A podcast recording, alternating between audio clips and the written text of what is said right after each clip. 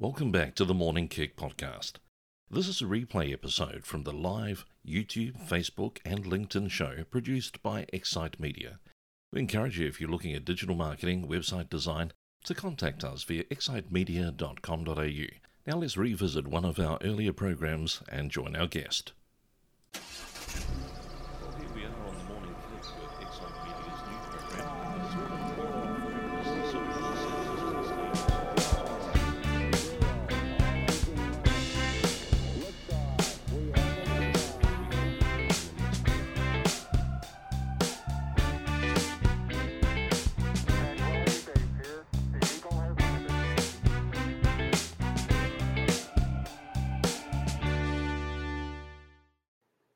Well, good morning. Welcome to another edition of the Morning Kick. Now, over the time that this whole coronavirus thing has been kicking into gear, a lot of us have had to adapt. Uh, we've been looking at our business, we've been looking at what our customers are doing, reassessing our marketing. But one of the biggest things that businesses had to look at at the moment is remote workers with the advice that we should stay at home, wash our hands, and keep those 1.5 meters apart, remote working has gone up exponentially. And we're really pleased this morning that we've invited onto the show Troy Adams. And Troy is from TechPath, uh, an IT firm with uh, managed services and teams that support businesses right across Queensland and probably further afield, Troy. We'll get a bit of background on that, but welcome to the Morning Kick. Morning, Andrew. Thanks for inviting me. Uh, you guys must be run off your feet at the moment. I can imagine even dealing with your own client base, there'd be a lot of adaptation and change that's happening right here and now. Yeah, we're very fortunate that we are busy, and um, we've been helping a lot of our clients um, yeah, set up work from home and in a secure manner. Uh, so tell us about the um, TechPath story. Uh, you guys have grown um, quite significantly in the time that I've got to know you. What is the history of TechPath? Yeah, certainly. Makes me feel old. Um, I've been doing this for 24 years. I started the business when I was in year 12 at high school, and um, we've grown to 50 staff, um, all based in Brisbane and um, we've got a strong focus around uh, Microsoft Cloud and security. And so, what kind of clients do you service, and, and how many staff and teams do you have available to service the needs of clients? Yeah, certainly. So we focus on businesses that have got somewhere between 20 and 200 computers. Um, we certainly have clients that are at either side of that scale as well. Um, we support most industries, um, do a lot in professional services, manufacturing, um, distribution, to name a few. Um, we've got um, 50 staff in total. Um, most of those are client facing um, for support. That's really good. Fantastic. That um, TechPath, if you're interested in getting some IT security, and Troy, uh, you've got an offer for a consultation that we'll cover at the end of the uh, morning kick this morning. But what have been your concerns on behalf of clients with this whole remote working? We saw that Zoom has become the conferencing tool of choice for a lot of people, but they've had to adapt and really hammer up their security. I understand over the weekend they made it a default that you actually had to log in with a password now. What other things should we be wary of when we have workers working from home? I think there's a massive rush to get businesses to work from home, and they weren't necessarily all prepped, ready to go. So I think people just focused on let's get that happening ASAP. But then they're now looking back and go, well, we did that, but maybe it wasn't as secure as as it was when we were back in the office. So people are revisiting um, their IT security right now.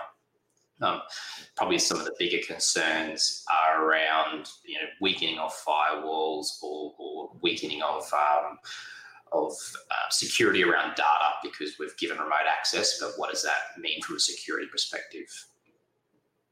A lot of um, businesses in the last five years would have migrated to a G Suite or Office 365 scenario. Yeah. But we're talking about where workers are connecting into applications and that within the office or their virtual server room.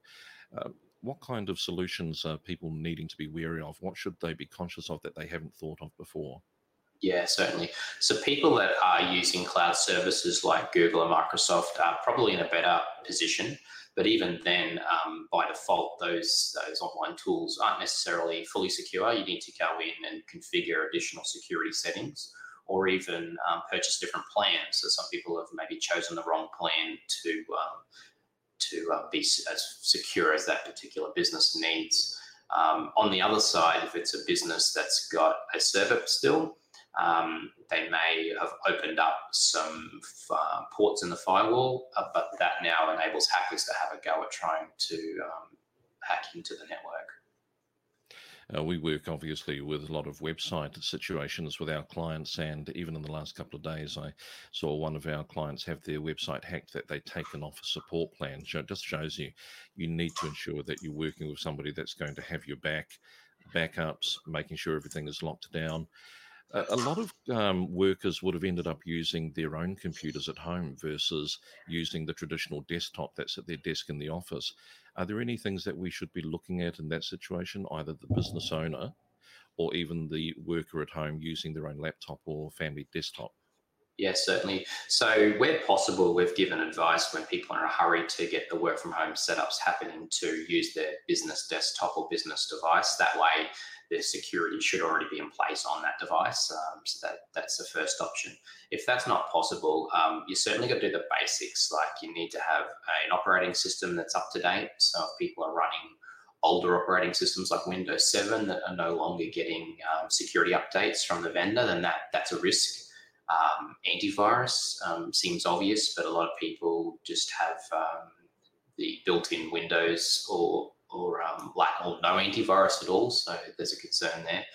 Um, and then just things like passwords, like a lot of home computers don't even have a password or they don't have a screensaver protection. So there's the little basic things that um, are not in place typically in a home environment. I'm going to um, touch on a little bit of a hot spot here, but for the Mac users who believe that their computers are impenetrable, is there a concern there that they should uh, equally have some things in place, do the basics well? Yeah. Um, there is a lot less viruses that are focused on that platform, so they are typically uh, safer in that scenario. But it's certainly it's, it's not foolproof, so it's really important that people still take care of when they're using those type of you know, Macs and other platforms, um, and still consider um, security protection like antivirus. Uh, one of the, the jokes that's been going around since this whole COVID 19 started was Hamish Blake dropping into Zoom conferences. is there Zoom for one more? Now, is there anything that we should be wary of um, when we're looking at conferencing solutions? Yeah, so there's a lot of options on the market. I think they're all great. There's a, each one has its pros and cons.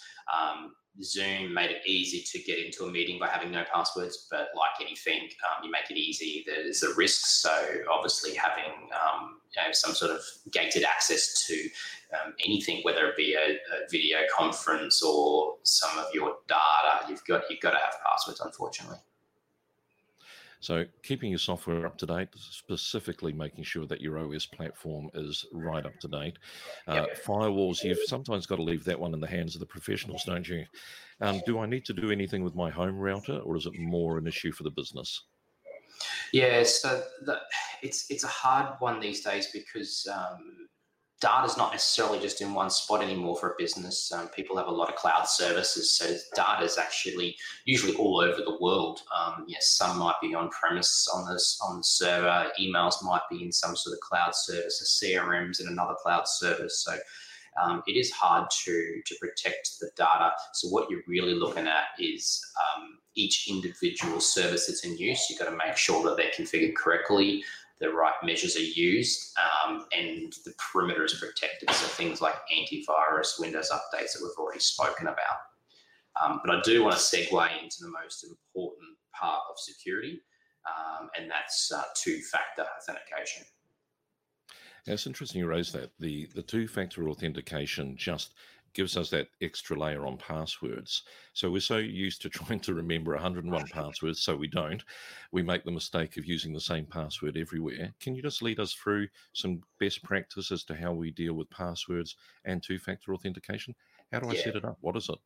Yeah, great, great questions. So Two factor authentication or multi factor authentication is a secondary um, verification. So you've got to know your username, you've got to know your password, and they're the things that hackers can get hands on. Um, but it's very hard for them to get their hands on is your, your second verification method, and that's usually um, your mobile phone.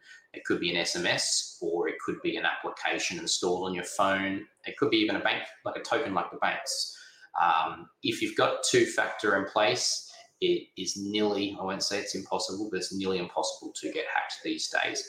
And the great thing is it's usually a free feature on most cloud systems. And um, it's just a matter of, of ticking a box usually, um, following a few basic prompts, and two factor can be enabled on all your online services. I had a um, security friend that used to advise, he said, for good security, there has to be something you know, which might be your password, and something you have, which can these days can be two factor on your phone, which is fantastic. Yep. Troy, it's been great to have you on the show this morning. You mentioned that um, if people want to get in touch with TechPath, that you may have an offer that they can uh, take advantage of through the morning kick. Uh, they can get hold of you through the website, and we'll just quickly bring that up again. But would you like to just walk through for us what the offer is for TechPath for somebody that would like to find out about your IT services? Yeah, definitely. We'd be happy to offer one hour free consultancy for anyone that would like to give me a call and talk about um, security or, or set up to work from home so that you ensure your business is as efficient as possible, but also secure at the same time. All right, make sure you visit techpath.com.au, touch base with Troy. You've got the 1300 number there, and you'll be able to find more about their services. Thanks very much for your time, Troy. Thank you. Well, it's been great to have some expertise on the morning kick because security is an issue that we need to tighten up on. Maybe you've just started working from home. It still doesn't mean that you can't get yourself organized and uh, talk to the experts where you need to. That two factor authentication is actually surprisingly easy to set up once you've got a bit of guidance on it. Well, one of the things we want to continue to remind you about is the Thrival plan, and it's had some improvements in the last couple of days. So, if you'd like to get your Thrival plan, a free Google Doc, you simply go to excitemedia.com.au slash thrive. And I'll just very quickly bring you over here and over here, and there you go. If you go to that address, we've now got six essential checklists for your business. We've also got 15 tools and resources that you can use as you do an assessment on where things are at within your business, and an easy action plan template using the ICE method if you'd like to check out. Also, a bonus invitation to join us in our Facebook group. Thanks very much for spending some time with us on the morning kick. We're going to be back tomorrow, and we've got some really great guests lined up over the next little while, including having a talk to somebody about EOS traction that's an entrepreneurial operating system, a great way to run your business. And also, we've got an expert on social media coming in later in the week as well.